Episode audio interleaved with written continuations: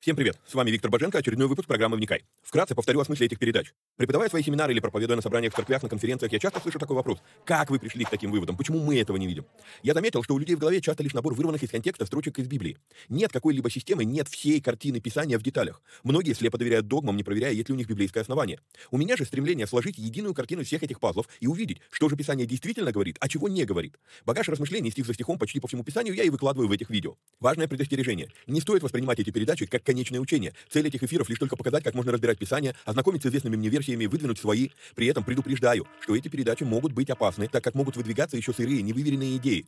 Я дерзаю их озвучивать, потому что хочу, чтобы мы все восстановили навык размышлять, а не тупо верить всему, что мы смогли нагуглить, прочитать, слепо доверять чьим-то мыслям. При этом, пожалуйста, не надо, посмотрев несколько выпусков, кидаться и исправлять своих знакомых служителей. Эти передачи для более корректного личного понимания текстов Библии, а не для бунтов в собраниях. Писание действует через внутреннее преобразование, а не через громкие внешние события. В этих эфирах за беспрекословный авторитет принимаются только 66 книг канона Священного Писания. Второканон, Талмуд и прочие апокрифы мы можем рассматривать и часто рассматриваем. Но для меня они лишь мнения, которые имеют право на существование, но не являются глазом с небес. И да, я отдаю себе отчет, что и сами эти передачи тоже по своей сути апокрифичны. Теперь немного технической информации. К сожалению, времена, когда можно было рассчитывать только на Facebook и YouTube, ушли в небытие. Какие-то соцсети запрещают власти, какие-то соцсети сами запрещают нас. YouTube на Западе уже приобрел репутацию видеогулага за навязывание своей повестки и подавление несогласных. И кто знает, что и кто еще надумает запретить нам или запретить нас. Видеогулаг уже дважды уничтожал наши каналы. Поэтому мы ведем много разных средств коммуникации с вами. Если вдруг что случится с нашими социальными сетями, помните, что есть сайт успехвбоге.рф, где можно подписаться на рассылку и всегда быть в курсе новостей. На данный момент мы используем четыре платформы для видеоматериалов. Odyssey, Rutube, Zen и Rumble. Ну и пока еще используем видео ГУЛАГ. Ссылки на все эти каналы стараемся добавлять под каждое видео. Кстати, может кто не знает, но на видеоплощадках можно ускорить воспроизведение. Мне кажется, что я говорю довольно медленно, поэтому в записи можно смело вставить скорость в полтора раза быстрее. Помогайте нам находить отрывки, достойные того, чтобы выложить их в виде сторис, рилс, шортс, клипов. Если увидели хороший лаконичный отрывок, пишите в канале на телеге. Название видео, где увидели этот сегмент и какая минута. Эти передачи можно также слушать в виде аудиоподкастов. Подписаться на подкасты можно через успехвбоге.рф наклонная черта подкасты. Говорят, хорош тот учитель, после учения которого вопросов стало только больше. Вот я и стараюсь быть хорошим. Если после просмотра передач у вас возник вопрос, вы можете его задать в специальной группе на Telegram. Попасть в нее тоже можно через канал в Телеге. Кстати, все новости служения помимо сайта тоже публикуются в этом канале. Есть просьба. Социальные сети считают крутыми и начинают продвигать те ролики, которые досмотрели до конца, которые лайкают, комментят и которыми делятся с друзьями. В какой-то мере можно даже сказать, что когда мы делаем эти простые действия с христианскими видеоматериалами, мы помогаем распространению Слова Божьего. Алгоритмы соцсетей начинают рекламировать эти материалы, если видят, что вокруг них много активности. Поэтому, если у вас не убудет, прямо сейчас ставьте пальцы, подписывайтесь на канал, жмите колокольчик, комментируйте, обязательно делитесь ссылкой с друзьями и все такое. Поехали!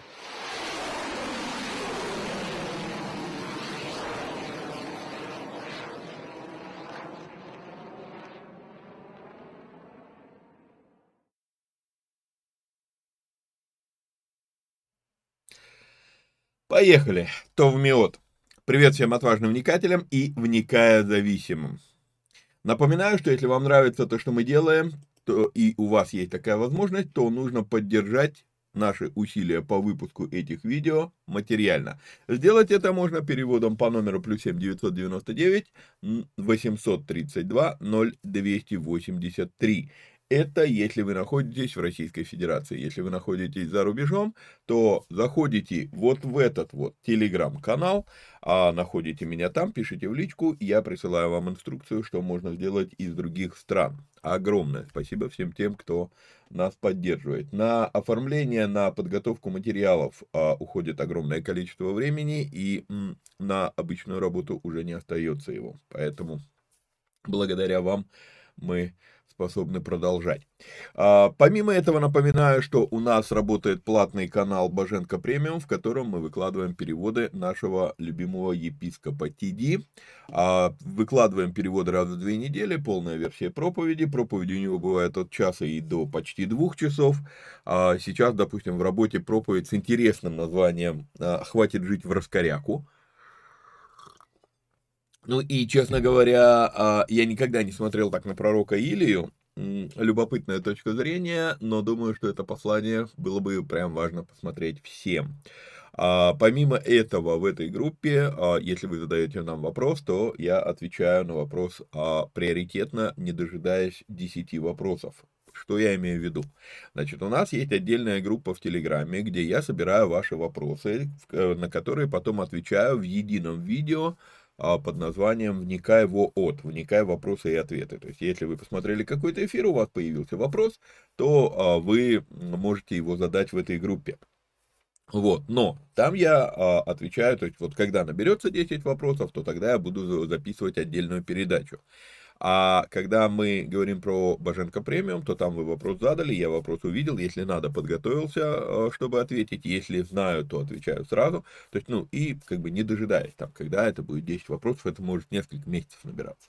Вот, поэтому э, вот так вот. В этой группе есть пробный период, длится он две недели, вы можете зайти, зарегистрироваться, посмотреть, нравится, остаетесь, не нравится, выходите. А во всяком случае, если вы решите выйти, а, предварительно напишите мне, чтобы я дал вам ссылку на инструкцию, как правильно выйти, чтобы бот увидел, что вы вышли и не списал с вас деньги. Вот, это единственный такой нюанс, потому что иногда люди жаловались, что, ну, не у всех почему-то, но у некоторых так бывало, что они-то вышли, а бот все равно а, деньги списывает.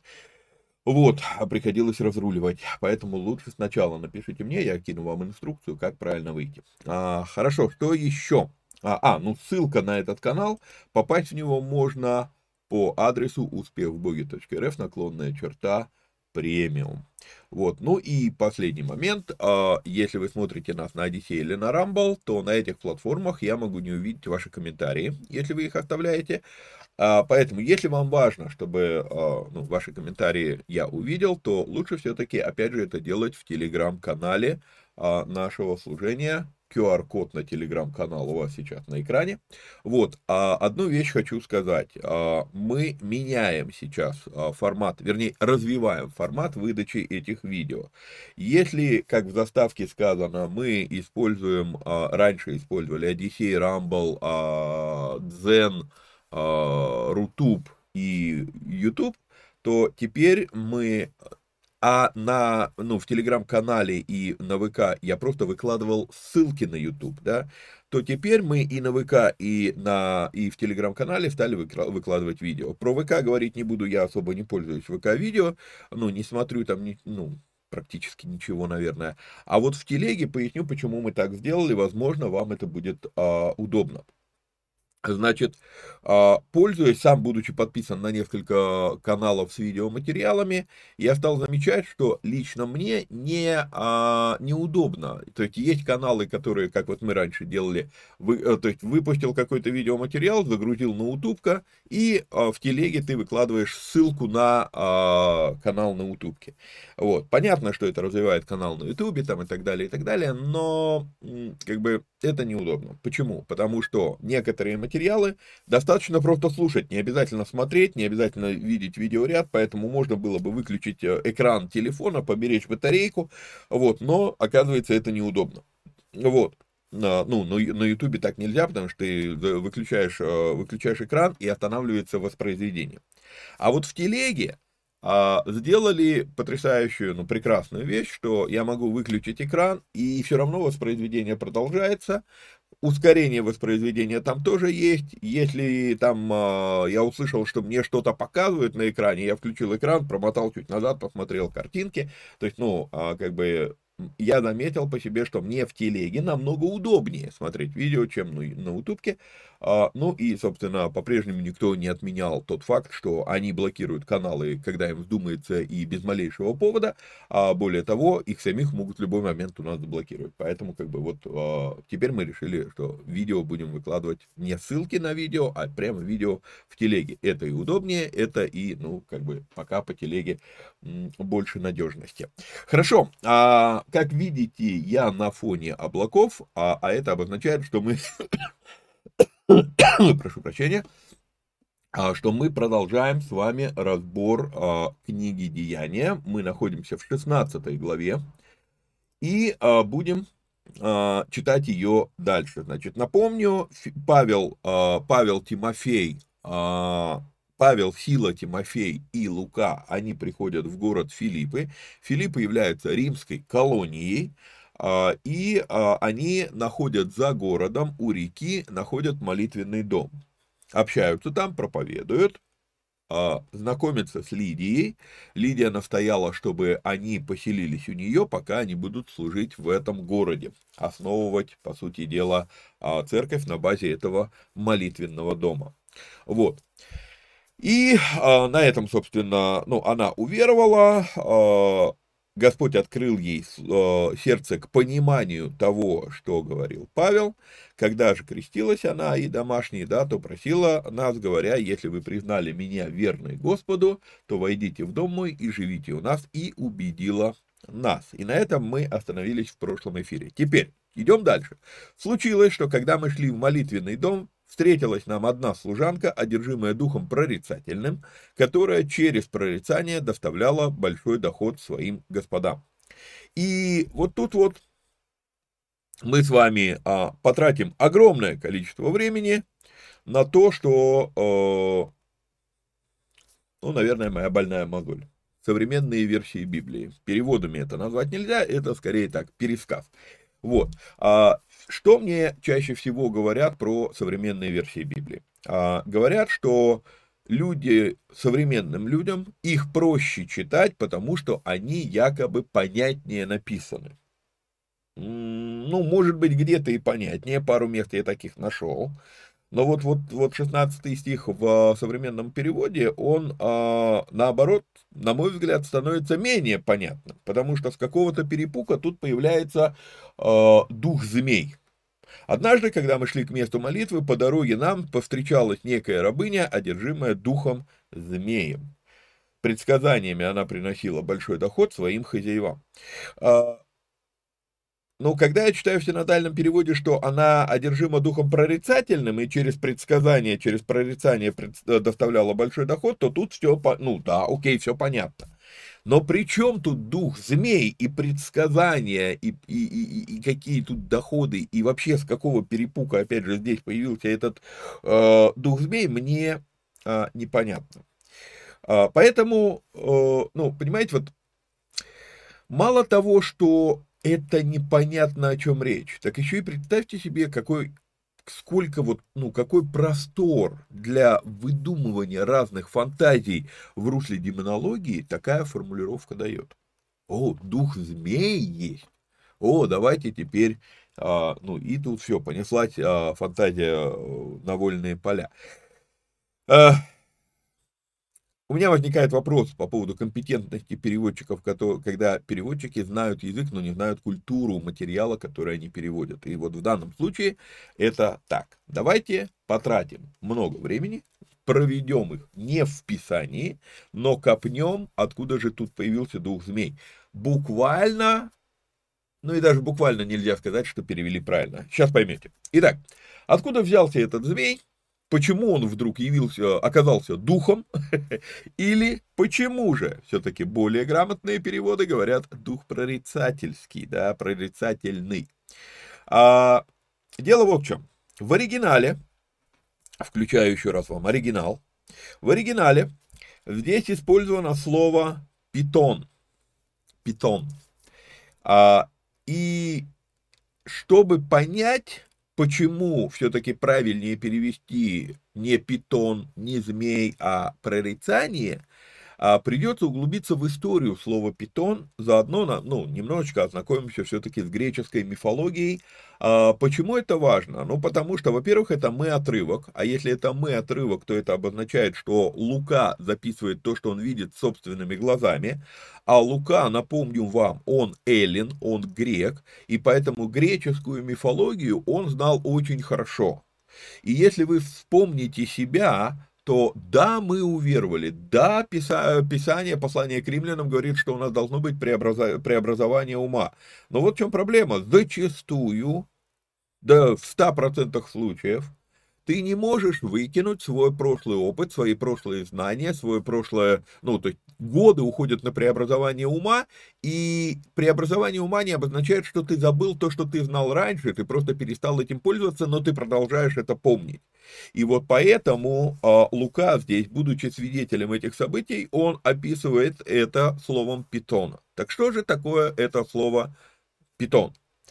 Э, пифон а, правильно, а, ну, а, в греческом языке есть буква, которой нет в русском языке, эта же буква есть в английском языке, она нечто среднее между Т, Ц и Ф, Ц, Ц, вот она, писон, вот,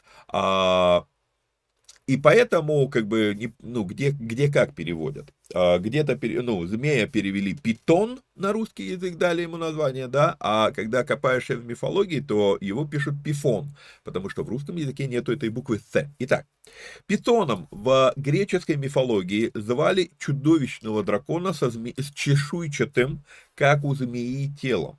Размеры дракона были такие, что его тело хватило, чтобы 9 раз обернуться вокруг горы Парнас и еще 7 раз вокруг ближайшего города. Отдельно стоит заметить, что нет такого понятия в греческой мифологии, как единая картина событий. Кто во что гораст рассказывает, мифы разные, и в некоторых случаях мифы про одних и тех же персонажей говорят абсолютно противоположные вещи. Например, часть мифов говорит, что Писон жил в местечке по имени Делфи, и только когда его убили, его назвали писон, потому что это слово переводится как гниющий. Другая часть мифов, наоборот, говорит, что изначально место, где все это, э, где, где вот э, был, было это э, святилище, которое он охранял, а место это называлось Писа, поэтому дракон имел место Писон, имел имя Питон. Вот.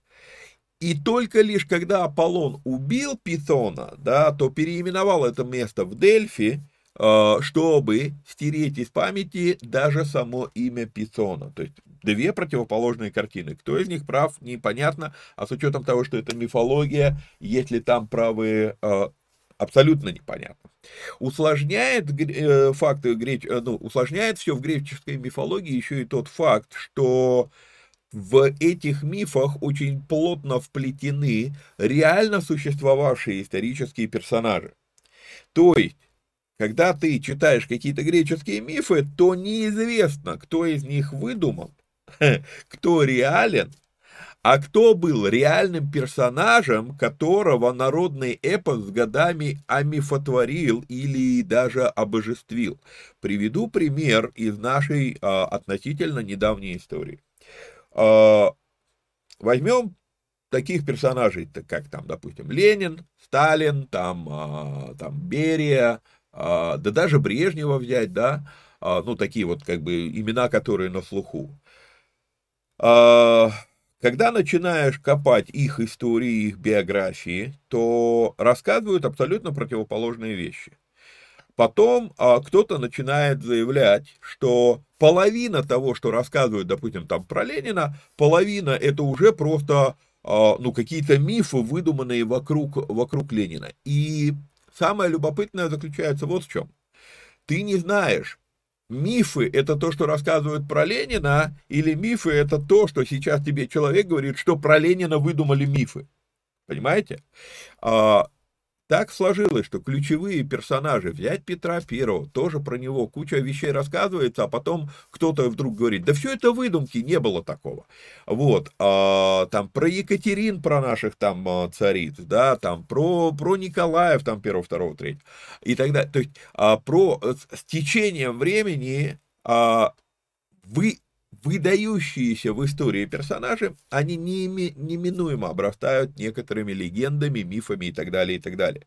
И вдруг уже появляются там у них чуть ли не какие-то сверхъестественные а, возможности, и их омифотворяют, а иногда даже обожествляют. И поэтому, когда ты читаешь греческие мифы, а, Аполлон, да может быть он даже реально и существовал, просто это был какой-то выдающийся политический деятель, которому потом приписали столько, что он там и сын Зевса и так далее, и так далее. То есть мы этого не знаем. Вот. А, из-за того, что в мифах рассказывается куча противоположных иногда вещей, нестыковок есть и так далее, попробую дать вам некоторую такую, ну, как-то я более-менее попытался скомпилировать и причесать а, кучу различных мифов и легенд, чтобы понять все-таки, а, откуда же у Луки в 16 главе Деяний появляется вот это слово «писон». Вот, итак, по мифологии, Писон был рожден богиней земли Геей, в других мифах ее называют Гера. Вот. Его основной задачей была охрана оракула Геи и Фемиды. Что такое оракул? Тоже разные э, мифы говорят разные вещи, что такое оракул. Окей. Вот, значит, а, задача Писона была охранять оракула Геи и Фемиды. Вход в охраняемое им святилище располагался у подножия горы Парнас. При этом археологические исследования показывают, что действительно такое святилище существовало еще в 15 веке до нашей эры. То есть это святилище издревле известно. Первоначально в этом святилище почитали богиню земли Гею, а дракон Писон считался охранителем этого святилища. Писон мог говорить, и благодаря оракулу, если это считать камнем, потому что некоторые мифы говорят, что оракул это камень, вот, благодаря оракулу мог прорицать будущее. Кстати говоря, не исключено, это уже моя личная мысль, не исключено, что миф про питона навеян все-таки влиянием ветхозаветной истории про змея-искусителя. Почему? Потому что и там, и там говорящая змея, при этом, при этом мы с вами в третьей главе бытия обращали внимание на то, что изначально змей был животным, и у него были лапы, судя по всему. А культу... Э, влияние еврейской культуры все-таки в то время было а, уже тогда огромным, и поэтому история про змея-искусителя, она могла вот видоизмениться в греческой мифологии в виде змея Питона, который мог говорить и который мог предсказывать даже а, будущее. Вот, мифы говорят, возвращаемся в греческую мифологию, мифы говорят, что одна из любовниц царя богов Зевса, Океанида по имени Лета, забеременела от Зевса. Когда ревнивая супруга Зевса, Гея, узнала об этом, она наслала на Лето Питона, чтобы убить любовницу, да, пассию своего мужа. Но Лето смогла выжить и родила Аполлона и э, Артемиду. В итоге, когда Аполлон вырастает, в отместку за гонение на мать убивает Питона. Не свергает его. Есть трещина в скале, он бросает его, бездонная глуби, глубокая трещина, и он кидает туда труп этого Питона. Гнев Геи за убийство ее сына Питона был столь велик, что Зевсу все-таки пришлось наложить на собственного сына суровое проклятие, наказание. Но вот в чем дело. Наказание было довольно-таки любопытным. Теперь Аполлон должен был предсказывать людям их судьбу. Именно так появился знаменитый Дельфийский оракул, где любой желающий за определенную плату мог узнать, что ждет его в будущем. В данном случае оракулом называется храм. Вот. Поэтому я пишу дальше такую вещь. В одних источниках оракул – это камень, на котором гадали о будущем. В других источниках так называется святилище в храме, который построил Аполлон на месте, на месте убийства и захоронения Пицона. В-третьих, а, в третьих источниках мы с вами видим знакомую многим картину. А, в этом храме а, я написал так. В своем храме устами жрицы Пифии Аполлон вещал людям волю своего отца, владыки богов Зевса. Греческая мифология завязывает в данном случае Зевс через Аполлона устами Пифии говорит будущее или волю Зевса людям, которые пришли спросить, что будет с ними дальше. Вот. Ну и понятно, что слово пифия, оно связано с именем дракона Пицона. А, получается, что непонятно кто, то ли Аполлон, то ли Зевс, но вот их а, роль в этом фильме. Кстати, в фильме «Матрица» огромное количество отсылов, во второй, в третьей части, огромное количество отсылов в греческой мифологии. Они достаточно, ну, прикольно воспроизвели а, многие вещи из греческой мифологии. Окей. Так вот, в третьих источниках оракулом называют именно Пифию. Так, где у нас... А, приготовил картинки, но неудобно. Тут надо 5 экранов, чтобы все это э, своевременно делать. Итак, э, на могилу Писона Аполлон водрузил большой круглый камень, который, по мнению греков, обозначал центр света или пуп земли его еще называют. Амфал. Возможно, именно этот камень иногда ошибочно называли оракулом. Э, итак, у Аполлона в этом храме были жрецы, жрицы, женщины, пифии. Пифия – это не имя, именно поэтому в фильме «Матрица» вдруг меняется. Была одна, стала другая, но имя одно и то же. И та, и другая называется оракулом. Да? Почему? Да потому что пифия – это не имя, это профессия. Пифии были типа прорицательницами. Почему типа прорицательницами станет чуть позже, а, понятно, а, озвучим эту мысль. Вот, пифиями могли быть только женщины старше 50 лет, запомните этот факт. Пифиями могли быть только женщины старше 50 лет. Жили они отдельно от своих мужей. Это некий такой типа женского монастыря получается. Вот, хотя, как бы, если смотреть на привычную нам концепцию монашества, да, а, нет, там не обязательно девственный, да, у нас в, женском монашестве. Ну, вот, короче, они, они были замужем, но потом они уходили вот туда и жили отдельно, как в монастыре. Вот. А, к ним за предсказаниями приходили именитые люди со всего известного мира. Это было очень дорогое удовольствие, и не всех пускали а, к Пифии задать свой вопрос. Сначала надо было пройти длительное собеседование с помощниками Пифии, с профитесами. Про профитесов мы с вами поговорим чуть позже. И дальше разные версии дают разные э, варианты, почему же Пифии могли прорицать. И могли ли они вообще прорицать. А, уже упоминали, что кто-то говорит, что это действительно были слова Зевса, которые Пифиям передавал Аполлон. Но для того, чтобы это принять, надо верить в Зевса, что он бог и так далее, в Аполлона. Вот.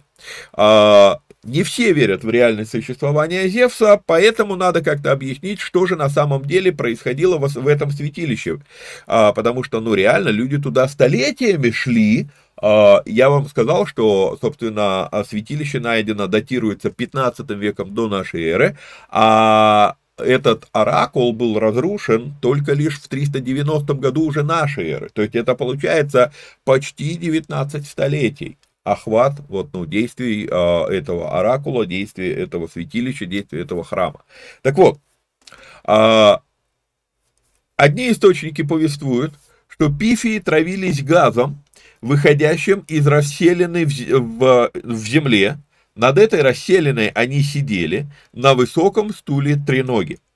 Вот, здесь сейчас показываю, да, то есть вот она сидит, пифия, на высоком стуле, ну, пока, потом покажу картинку, стул, для кого-то стул был еще выше, а, ну, разные по-разному это изображают, и вот тут вот из-под нее, вот, ну, не знаю, видно, не видно, но вот тут вот трещина в полу, и выходит некий дым.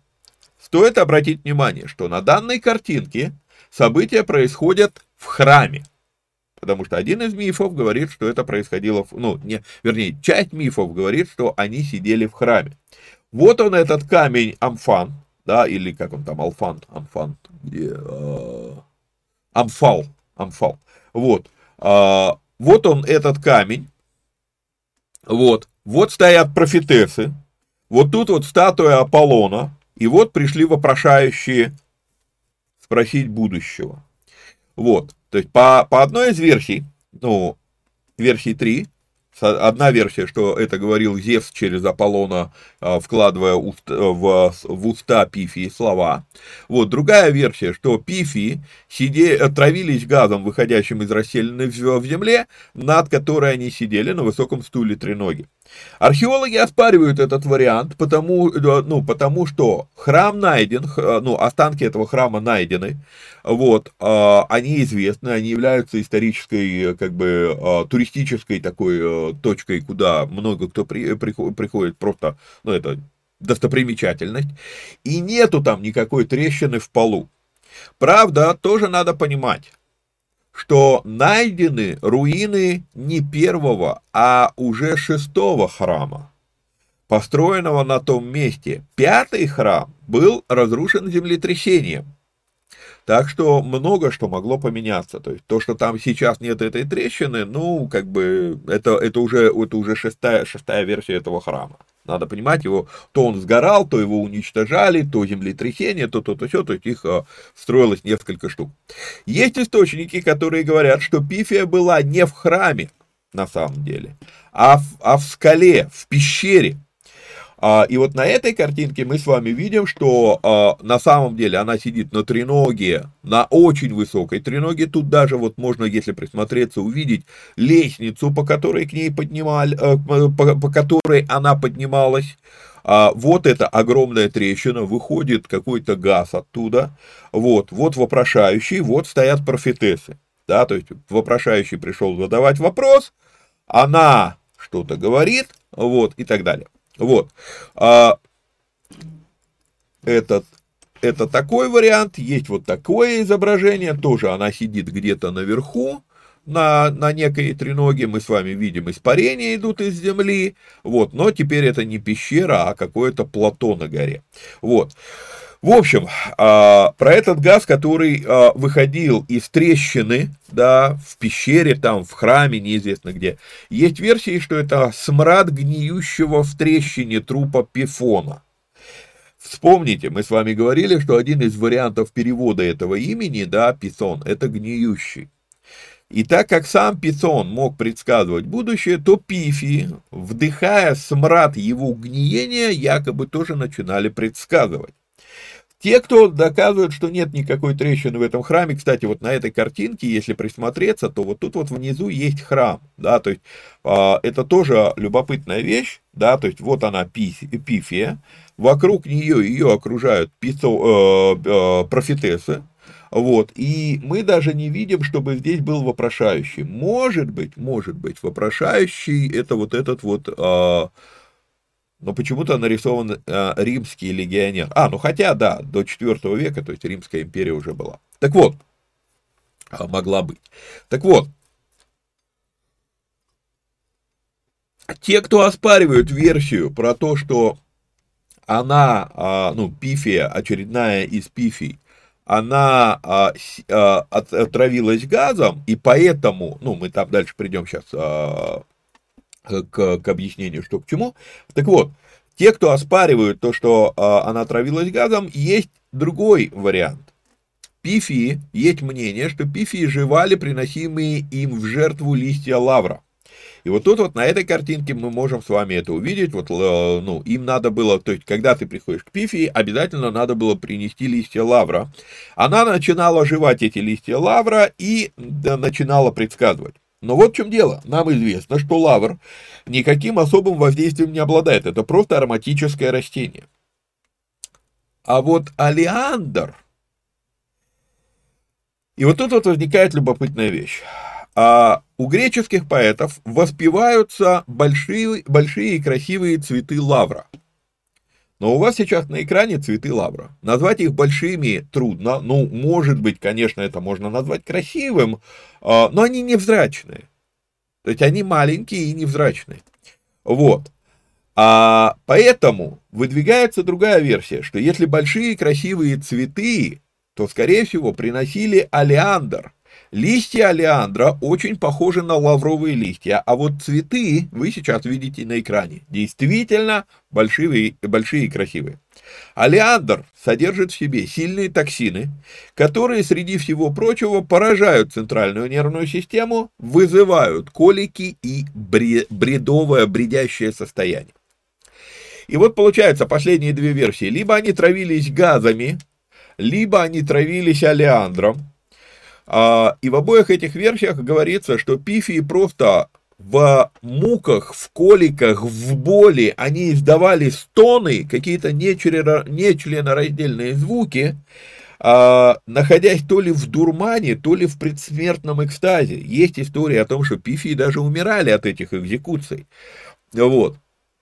И вот тут вот а, возникает вопрос, но если все, что Пифия делала, это она стонала, да, то как это можно было считать предсказанием будущего, и почему люди не прекращали ходить в этот храм, ну, понимаете, да, то есть, если, я вам говорил, храм существовал 19 лет, ну, святилище, не храм, святилище, существовало, ну, оперировало, действовало 19 лет, 19 а, веков, э, прошу прощения. И неужели за 19 веков вот этот стон, а, как бы, а, ну, люди бы поняли, что да, да никакого тут пророчества нет. И вот тут на сцене появляется пророк. Верну вам, наверное, вот эту вот картинку. Что такое? Да, вот. Где мы с вами видим профетесов. Вот, вокруг Пифи стоят профетесы. Итак, а Прежде чем рассказать вам вероятную историю появления этого слова, чтобы вы не сделали выводов, которых я не хотел бы, чтобы вы сделали. Хочу подметить, что Новый Завет использует слово «профитес» 148 раз. Почти всегда это слово использовано в положительном смысле. Вплоть до того, что словом «профитес» в греческом языке называют ветхозаветных навии, да, то есть ветхозаветных пророков. Вот, то есть это слово используется в Библии в положительном смысле. Хотя история появления этого слова подмачивает ему репутацию. Все-таки стоит подчеркнуть, в Новом Завете это слово положительное, окей? Итак, история появления слова «пророк», то есть греческое слово «профитес». Оно состоит из двух частей, «про» и «феми», «фими», вот. И сочетание этих двух слов на греческом языке, ну вот своими словами я скажу так, вот про фетес, да, мы бы перевели его работа толковать, доносить чью-то друг, мысль другого человека. Что это были за а, профетесы? Мы не знаем, когда именно появились они, да, а, просто скажем, что седьмым веком до нашей эры датируется уже четвертое восстановление храма Аполлона. То есть слово профитес, само по себе это слово, изначально на несколько веков старше событий Нового Завета. Надо это понимать. Так вот, профитес были мужчины, которые записывали за пифии ее речения или ее стоны. Если это были речения, если она не была ни в каком иступлении, ни в какой агонии, ни в какой там, ни в каких коликах, если она была в вменяемом состоянии, и она говорила, то функция профитеса, ну, говорила, я имею в виду, прям реально предсказывала будущее, да, то функция профитеса была записать ее предсказания для хранения в архиве. Найдены архивы а, пророчеств Пифий. Так вот, а если же она была в коликах, и это просто были предсмертные стоны или какие-то стоны в агонии, то вот тут вот возникает другой аспект, фу, другая функция а, профетесов. Их задача была записать ее стоны, уйти в тайную комнату, и истолковать эти стоны, и выйти уже и дать вопрошающему, вот Пифия сказала вот это. То есть по факту получается, что профитесы, хотя они и притворялись помощниками, по факту, собственно, они там и были заводилами, а пифии были всего лишь маркетингом. То есть такое крутое маркетинговое шоу, да, то есть сидит на высокой треноге, сидит женщина, стонет чего-то там, корчится, очень это все выглядит любопытно, вот, они там ушли куда-то, там чего-то произошло, они вышли и сказали тебе, будет вот то-то и то-то, да, то есть это был маркетинг. Опять все-таки зада- э, люди задаются вопросом, ну как же получилось, что у профитесов реально бы получалось предсказать будущее, если там, ну, если все это было просто мошеннической схемой? Ответ на это тоже есть. Собеседование пред встречей с Пифией. Помните, я вам говорил, что надо было пройти длительное собеседование перед встречей с Пифи. Так как туда стекались все известные и видные общественные деятели, и они много времени проводили вот в этих беседах с профетесами, профетесы были в курсе всех событий известного на тот момент мира. То есть профитесы оказывались некоторыми информационными пулами, некоторыми такими большими дата-центрами. То есть туда стекалась информация со всех известных стран, окружающих. То есть, и когда приходили а, к профитесам, а, к пифии, когда приходили вопрошать, так как это было дорого и не всех допускали, приходили в основном политические деятели, то есть общественные деятели. Они вряд ли спрашивали о том, какого цвета ему там, я не знаю, там а, покрасить стены. Да, они приходили, они задавали вопросы об исходе исходах войн, о том, где, в каком царстве, там, какая, а, какого размера там армия, какие там закулисные, там, подковерные интриги плетутся и так далее, да. И получается, так как сегодня а, там пришли из страны А спросить про страну Б, а вчера приходили из страны Б спросить про, про страну С, и, и, и они, придя из страны Б, они рассказали все, что у них там творится. То есть сегодня, когда пришли из страны А, да, спросить, а сможем ли мы победить страну Б? Профитесы прикидывают так, ну ваша армия вот такая, у них армия такая, и они, скорее всего, давали наиболее вероятный исход событий.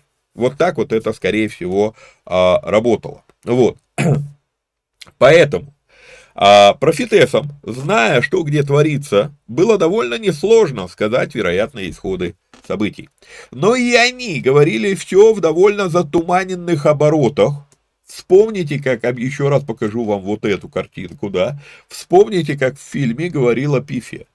Каждый раз, когда она говорила, трактовать это можно было как угодно, ты не поймешь, что она сказала, пока не сможешь натянуть сову на глобус. Да, вот произошло событие, а, вот, вот в этом событии я могу теперь трактовать слова Пифии вот так. В принципе, если бы события были другие, можно было бы вот так. Вот. А, поэтому, скорее всего, профитесы таким образом и говорили, что они, а, ну, непонятно было. А, короче, изначально получается, что это слово, которое описывает, ну, может быть, даже шарлатанов, может быть, мошенников. То есть вот, вот, вот история появления этого слова такова. Вот, то есть это греческое слово пророк довольно, ну, вот профитес довольно дурно пахнет, скажем так. Еще раз подчеркну, что это с современной колокольни, когда мы смотрим на все на это, это дурно пахнет. Но в то время греки реально верили, что Пифия говорит от Зевса, они чествовали профитесов, да, то есть они чтили их способность толковать слова самого Бога, ну, для нас с маленькой буквы, да, Зевса. Вот, то есть для людей того времени это слово было очень почетное и достойное. Окей? То есть ну, как бы слово для нас сегодня может и дурная какая-то история за ним, но надо понимать, что на то время это было очень почетное слово. Так вот, вернемся к рабыне все-таки с духом Писоном, я про нее не забыл. Исходя из мифов, изначально не прорицатель, а именно Писон наделяется способностью предсказания. И со временем именно имя Питон становится аналогом слова прорицатель. Чтобы нам было понятно, как так получилось, я напомню вам наше слово ксерокс. Xerox – это не название копировального оборудования, это название компании, которая первая пришла к нам с электронным копировальным оборудованием. И поэтому часто сегодня там люди говорят, надо пойти отксерить документы, да, но по факту вы приходите в копировальный центр, а там стоит оборудование Canon. Но мы говорим, что это Xerox. Ну, Xerox это название другой фирмы. Понимаете? То есть, вот то же самое произошло здесь. То есть, Python и пророк, или прорицатель, или предсказатель, или вангующий, я не знаю, как будет правильно, какое слово будет правильно подобрать, а, эти слова стали синонимами. Окей? Поэтому, когда мы здесь с вами видим, что написано экзусом пневма питона, даю вам писание, показываю, теперь уже картинки закончились, экзусом пневма питона, то вот тут вот имеется в виду одержимо духом пифии. Ну вот в чем дело. В Деяниях 16.16 16, а, Лука, он использует слово παιδίσκην. И слово παιδίσκην могло применяться только к слуги, слуге или а, рабу, но женского пола, да, служанке, и только молодой, ну, может быть, ну, до 15-16 лет, она по возрасту не тянет, чтобы ее называли пифией. Поэтому Лука, будучи изначально, он уже уверовал, но все-таки, имея языческое прошлое, зная всю вот эту вот мифологию, на которую я потратил сегодня весь эфир, вот, а, при этом лично, будучи свидетелем событий, я вам говорил, что это мы отрывок, случилось, что когда мы шли в молитвенный дом, да, вот, а, Лука, будучи свидетелем этих событий, записывает и то, что произошло, используя оборот дух питона. То есть, еще раз, вот эти слова, экзусон пневма питона. Отцы, делавшие синодальный перевод, все это знали и решили сказать суть. Дух прорицательский. А авторы современного перевода... Ну, ладно, помолчим. Итак, становится понятно, почему к этой девочке люди шли на паломничество и почему это приносило огромные доходы ее хозяевам. Храм Аполлона еще действовал, он, я говорил, он будет разрушен только в 390 году нашей эры. Пифии были на слуху, но туда надо идти, да, это было недалеко от Филипп, но туда надо идти, и не всех туда пускали, и это дорого. А тут вот она девушка, которая почему-то может предсказывать, да, будущее, и она рядом, и, возможно, это все-таки дешевле, чем там у Пифи. Понимаете? Поэтому вот, вот, вот она, вся эта история, а, собственно, весь эфир потратили на одно слово даже, не на один стих, а на одно слово. Вот. А, идем дальше. Что же она говорила? Идя за Павлом и за нами, она кричала, говоря, «Сии человеки, рабы Бога Всевышнего, которые возвещают нам путь спасения». А, стоит подметить, что она говорила истину. Она или дух в ней говорили истину. А, путь спасения. Хочу обратить наше внимание вот на эти два слова, которые переводят, ну, в данном случае в склонении будет ходон сатериас, вот, а, два слова. Хода, ходос и э, созу, да? Вот, слово «ходос» на греческом языке в его прямом понимании действительно обозначает э, путь или дорогу.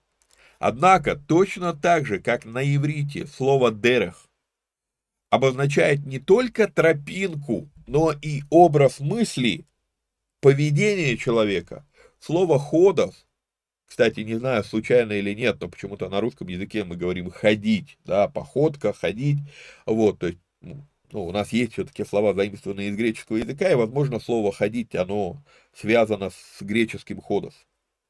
Так вот, а слово ходос имеет метафорическое еще значение, не только тропинка как таковая, но второе значение этого слова – манеры поведения образ мышления, чувствования и принятия решений. Вот что это слово обозначает. То есть, как ни странно, путь не ко спасению, а путь спасения здесь сказано. А это, этот оборот говорит про действия и поступки человека, уже принявшего Господа. Окей? Okay? То есть, а, и не, э, речь не просто о том, что вот эти, эти человеки, рабы Бога Всевышнего, которые возвещают нам, как принять Иисуса Христа, да, как произнести молитву грешника, там, ну, в современном формате, как мы это делаем, да.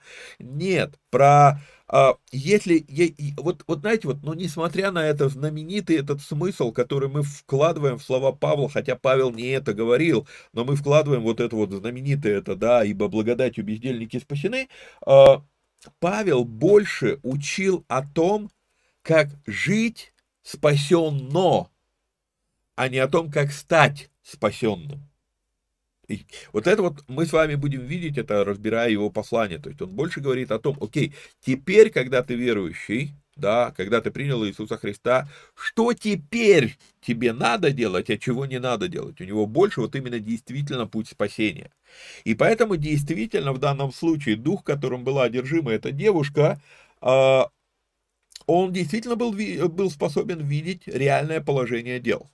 Он сказал через нее, как было на самом деле.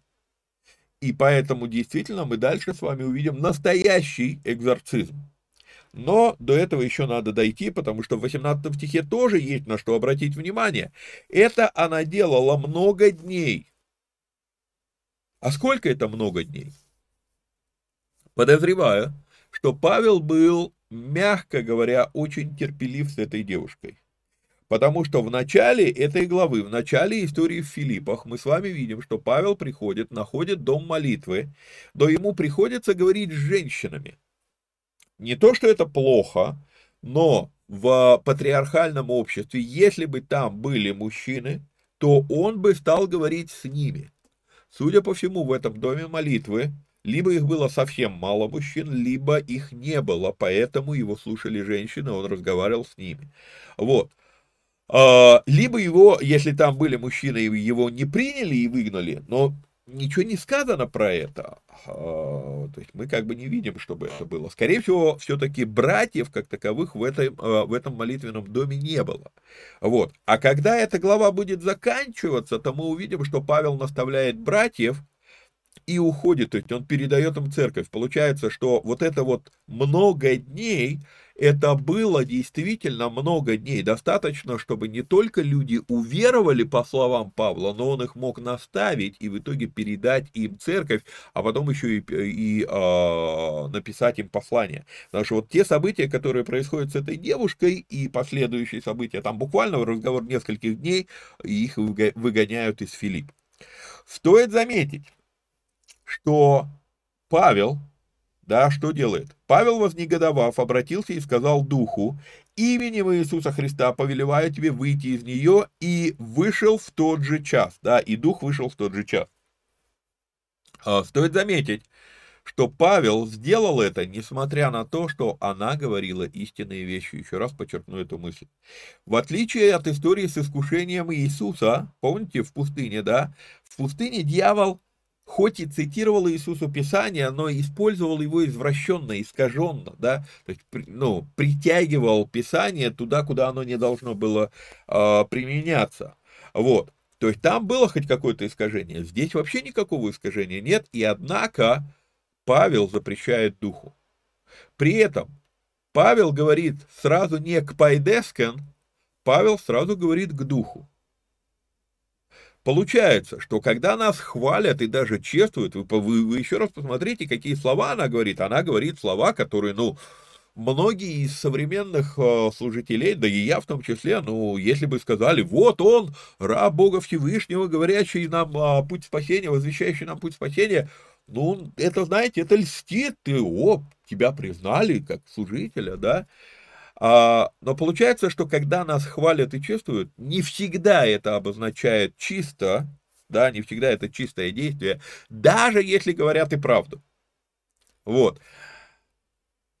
А одно это уже является очень мощным уроком для нас. Вот реально, я задаюсь вопросом, а мы сегодня нашли бы в себе силы запрещать тем, кто отсыпает нам такие мощные комплименты? Просто вопрос. Ну и теперь, а, в этом 18 стихе я не пытаюсь нажить себе врагов, а, я не хочу обидеть тех, кто практикует экзорцизм. Я просто хочу показать на некоторые вещи, как, ну, знаете, как вот со стороны постороннего наблюдателя выглядит современная практика экзорцизма и насколько она стыкуется с Писанием. Вот просто сопоставить а, при этом скажу сразу, что я лично неоднократно присутствовал при настоящих случаях экзорцизма. Тех случаях, когда у меня не вызывало сомнений, что происходит. Поэтому мне есть с чем сравнивать. Прежде чем обижаться, дослушайте до конца и задумайтесь, а действительно ли экзорцизмом вы занимаетесь, если вы практикуете это служение. Еще раз, подчеркну эту мысль. Я говорю сейчас не для того, чтобы вас обидеть, а надеюсь лишь возбудить ваш чистый смысл, как пишет апостол. Не в первый раз обращаю внимание на то, что экзорцизм в Библии – это событие всего лишь в виде одной фразы, а не многочасового вымучивания освобождаемого и самого экзорциста. А во многих случаях, когда я лично видел вот, ну, попытки, или, извините, все-таки назову это так, спектакль экзорцизма, а, знаете, я задаюсь вопросом, а что здесь происходит? Потому что в тех случаях, когда я реально видел экзорцизм, это происходило в какой-то мере, знаете, ну, чуть ли не мимолетно. То есть, оп, и человек свободен. Я, я, я, я помню, когда, знаете, а, картина, картина маслом, а, мы были на одном служении, это сильное было, мощное служение, и у служителя, у него действительно, реально есть, а, ну, дар служения изгнания бесов. И поэтому у него на служениях много бывает бесноватых людей, и группа порядка в определенный момент служения начинает их вы, выносить из, из зала ну, к сцене, потому что ну, они там начинают проявляться. И а, когда я вижу проявление, я, за, за, ну, я, я всегда все-таки скептичен к этому. У меня просыпается Станиславский, и я начинаю говорить, ну, что-то как-то тут не то. Но когда ты видишь, вот реальная картина, да, женщина стоит на голове, не держать руками, да, то есть, а просто стоит на голове, и она вращается, как веретено, вокруг себя, а, ну, я смотрю на это, я понимаю, с точки зрения физиологии, шейные позвонки не должны выдерживать такой вес, у нее должна была сломаться шея. То есть я понимаю, что она даже не стоит на голове. То есть она в какой-то мере, получается, ну, чуть ли не в воздухе крутится, но ну, близко к земле. Вот, то есть, ну, это разыграть невозможно. То есть, вот это явно не спектакль, да? При том, что я лично, ну, это не по телевизору, я лично сижу в первом ряду на этом собрании, вот оно происходит в нескольких метрах от меня. Вот. И что сделал этот служитель? Было прославление, поклонение, такие песни глубокого поклонения. И в какой-то момент, вот он в поклонении, он даже не открывает глаза, он просто говорит, спокойно говорит фразу «оставьте их». И вот люди, которые были у сцены, которые там куролесили, вообще жуткие вещи вытворяли со своим телом, да, они вдруг раз вот так вот, моментально. И я помню, что я увидел, что, ну, там рядом с этой женщиной еще мужчина один был, и он такой, он сел, глаза открывает, и он понять не может, как он здесь оказался. То есть вот настолько моментально это произошло. И поэтому и я это видел не, несколько раз. Не буду говорить много, но неоднократно. Вот, поэтому честно вам скажу, что когда я вижу длительные спектакли по уговариванию беса выйти, в отличие от многих людей, я не сомневаюсь в вере экзорциста. Я сомневаюсь в том, кто из них на самом деле бесноватый. А, может поменяться ролями надо? Я знаю, что это очень оскорбительная мысль, поэтому поясню ее. Фундаментальное отличие библейских примеров от, ну, библейских примеров экзорцизма от шоу, которые нередко можно сегодня видеть у особо харизматичных или охаризматевших служителей, не знаю, как будет правильно сказать, а фундаментальное различие заключается в том, что в Библии я не вижу никакого, никакого спектакля, я не вижу никакого шоу. Это всегда что-то мимоходом сделанное, и как будто бы это само собой разумеющееся, да, и поэтому, когда я слышу рассказы о том, что вот мы там всю ночь изгоняли беса, меня подмывает спросить, а из экзорциста не пробовали изгнать духа обольщения и гордыни? Вот, сори, но вот иногда хочется спросить это. Потому что в Библии, если бес реально есть, а экзорцист реально верующий в Господа, то бес выходит вот так вот. Отсюда напрашивается сомнение, что если бес не вышел, то, может быть, его и нету. Может быть, мы какие-то физиологические отклонения в здоровье человека решили выдать за беса для того, чтобы просто потом, ну, знаете, вот, э, руководствуясь духом обольщения, духом гордыни, потом доказывать и кричать, вот, ну, смотрите, какой я крутой, я таки смог заставить его блевануть, этого человека, да. Э, ну вот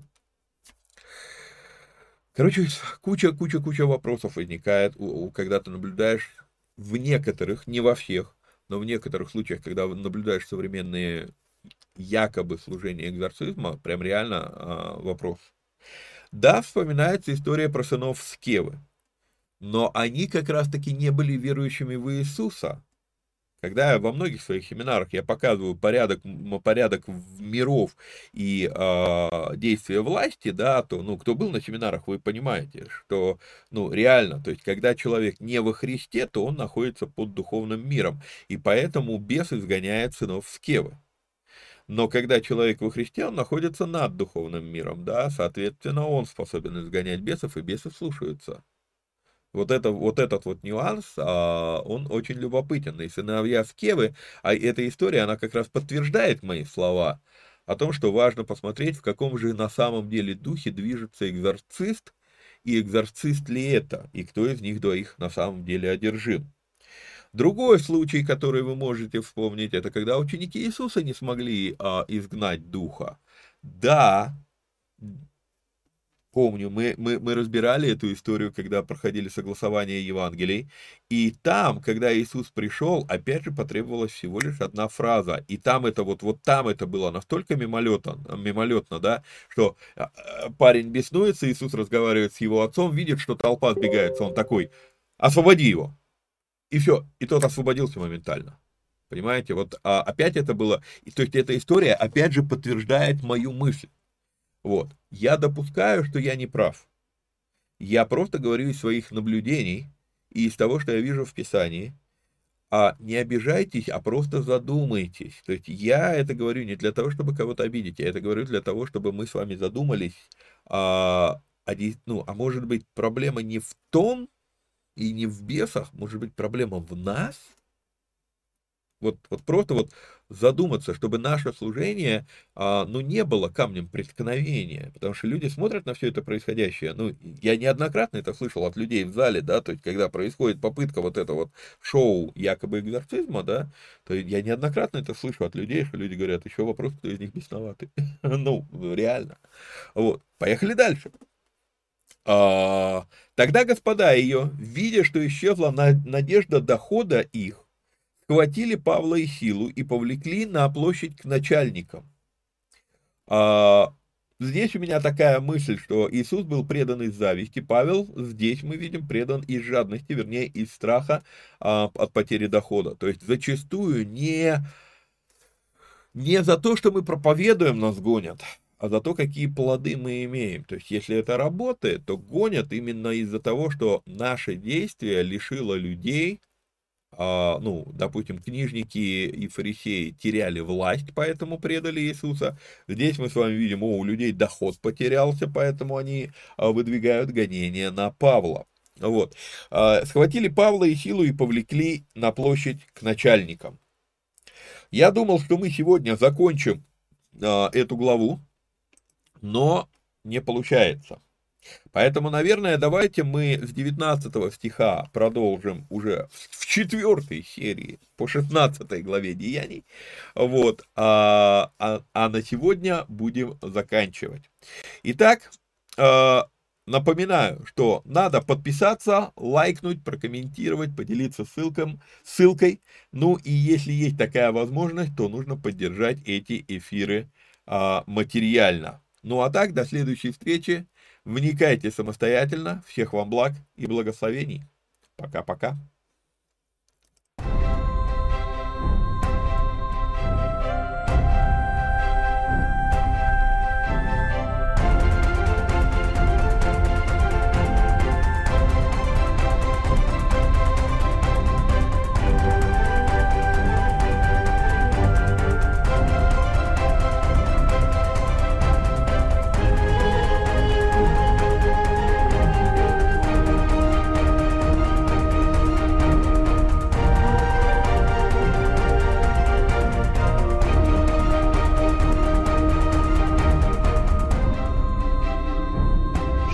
ישראל, אדוני אלוהינו, אדוני אחד.